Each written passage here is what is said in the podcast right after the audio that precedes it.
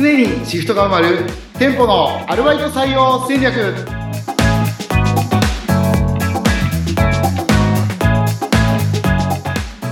こんにちは。コンビニアルバイト採用の専門家菊池です。アシスタントの安井愛香です。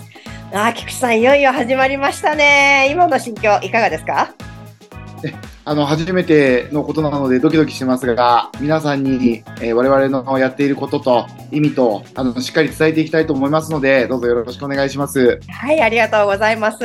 まあ、緊張されていらっしゃるということではあるんですけれども、まあ、私には使命がございまして、菊池さんの溢れんばかりの魅力を伝えていくという使命がございます。なので、遠慮なくズバズバといろいろとお聞きしていこうと思いますので、どうぞよろしくお願いいたします。はい、わかりました。よろしくお願いします。はい。ではですね、今回は流行る第1回なわけですけれども、まあ、リスナーの皆さんは、この人、一体誰なの？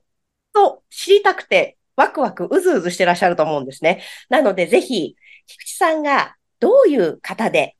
どんな方、ことをして来られた方で、今何をされているのかっていうのを教えてほしいなと思うんですけれども、菊池さんってズバリどんな方ですか？はい、えー、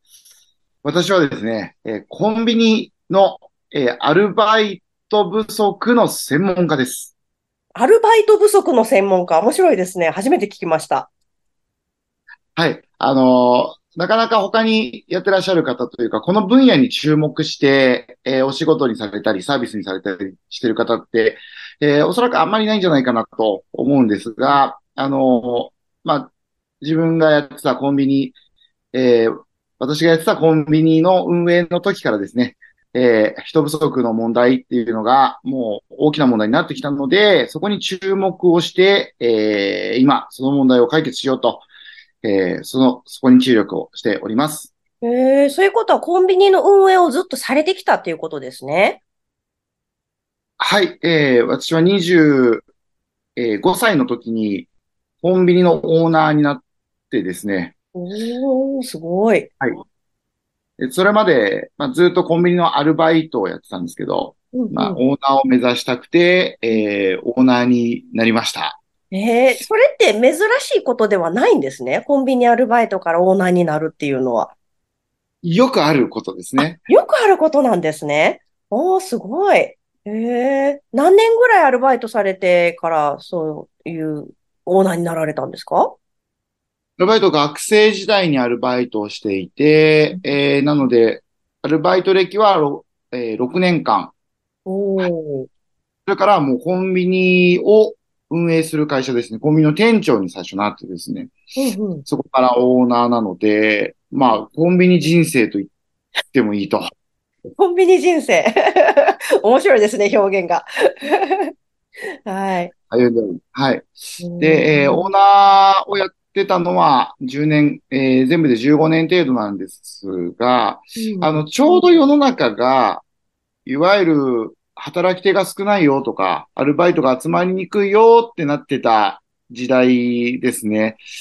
うん、えー、になってきて、あの、アルバイター、フリーターの数が減ってきたって言われたような、うん、えー、時で、なかなか、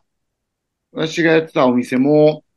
えー、人の募集に苦労していたと、えー、いうことがあって、まあ、それをあの、コンビニのオーナー仲間たちといろいろ話していくうちにですね、結局その、おサービスというか、まあ、人を補填するようなこと、えー、派遣であるとか紹介であるとか、あとは、まあ、最近になっては外国人の活用、活用っていうとちょっと言葉が悪いですね。あの、外国人の方に、あの、どういうふうに働いていただくかとか、あとは現実的なところで、えっ、ー、と、お店の採用に関わる、まあ、コストかかるんで、えー、助成金もらったりとか、えー、あとは本部さん、えっ、ー、と、チェーン本部とのやりとりですね。で、えー、セミナー開いたりとか、そんなことをいろいろとやってきまして、そんな歴史が 詰まってます。はい。ええー、ありがとうございます。さっきコンビニアルバイト不足の専門家って言われたんですけれども、これ実質簡単に言うと何をされてるんですか？えー、今は、えっ、ー、と、まず一つはコンビニのアルバイト派遣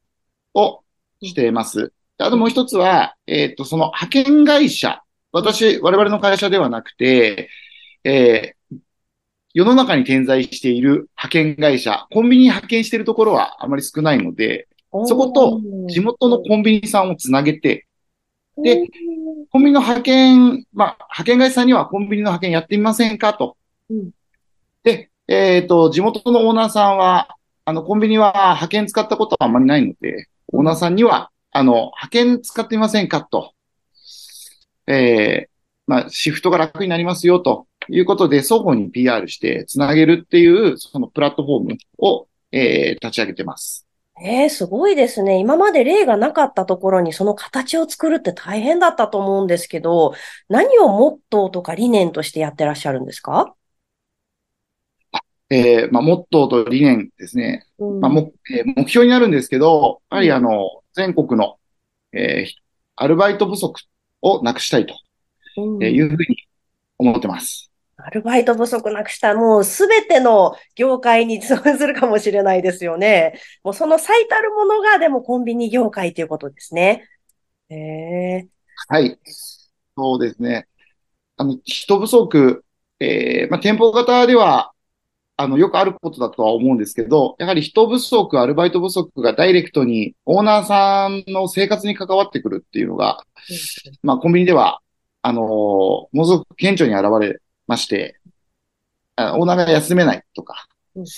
あと、私がこのお仕事始めてから、あのー、身の回りで、いわゆる、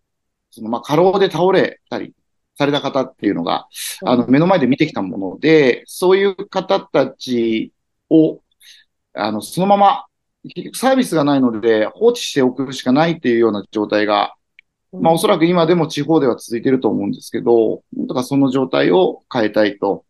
あの、思ってますし、コンビニに限らず、ひいては、あの、どんどんアルバイト人口減ってくるので、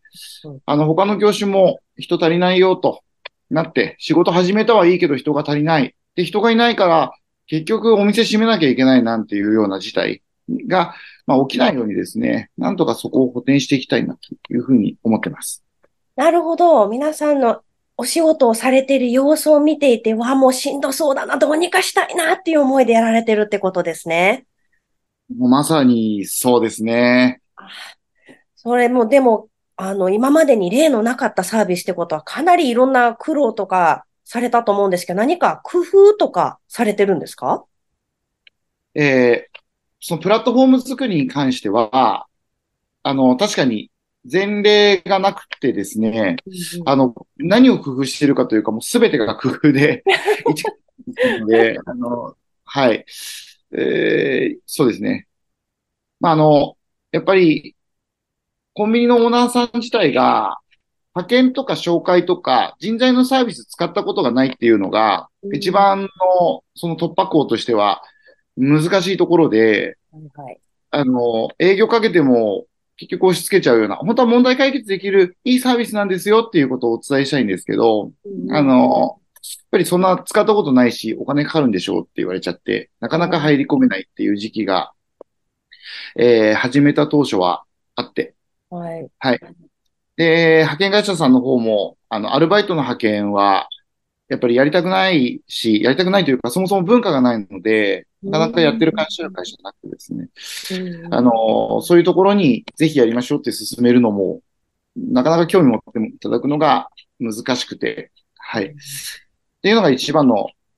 苦労でした。あの、なので、それに対して説明資料を一生懸命作って、まあ、今日のラジオもですね、そういったところで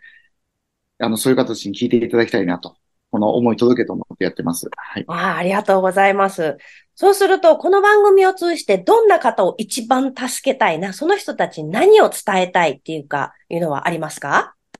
はい。えー、まずは、えー、まあ自分の同業者、私の同業者であります、コンビニのオーナーさんたち、うん、えー、店長さんたち、うん、えー、で、ひいては、あの、本部の方たちですね。コンビニの本部の方たち、結局、人不足になるとずっとお店に立つような事態になってるんで、あの、厳しいと思うんです。はい。24時間空いてるものなので。で、その方たちに、まず、あの、やっていることを分かっていただいてですね。で、一度お話聞いていただければ、あの、解決の糸口を何かしらお伝えすることができるんじゃないかな、というふうに思ってます。はい。で、それと、あとはい、もう一つですね、地元の、えー、地元のというか、地方地方に点在している派遣会社さんなんですけど、うん、はい、あのー、やっぱり今、えー、人不足とは、あのー、言われてはいるんですけど、えー、派遣会社さんも仕事の枠がなかなか広げられない、案件の獲得難しいっていうような話を、あの、この仕事始めて聞くようになったんですね。はい。でなかなか大変だとか、お客さん広げられないっていうことであれば、それはもう私がつなげますので、うん、ぜひ、あの、もう一つの柱として、このアルバイト派遣っていうのをやっていただきたいなというふうに思ってます。はい、ありがとうございます。アルバイト派遣というとコンビニオーナーというお話今されてましたけど、もしかするともっともっと広がっていく可能性ありますよね。はい、そうですね。えー、おそらく今、私の調査、調査というか、あの、では、ファーストフードの人不足、それからスーパーマーケットの人不足、うん、えー、が、えー、コンビニの次にですね、今現れてきているようなので、うん、はい。えー、で、また、えっ、と、飲食業ですね、人不足と声が聞こえてきているので、うん、なんとかその方たちにも、あの、ご理解いただいて、興味を持っていただければ、あの、我々がお助けすることができるんじゃないかと思っております。はい、ありがとうございます。もしかすると日本の労働環境を救うかもしれないという大きな壮大なテーマになってくるかもしれませんが、今回のところはこれで締めくくりたいと思います。次回以降も皆さんぜひ聞いてくださいね。菊池さん、ありがとうございました。はい、ありがとうございました。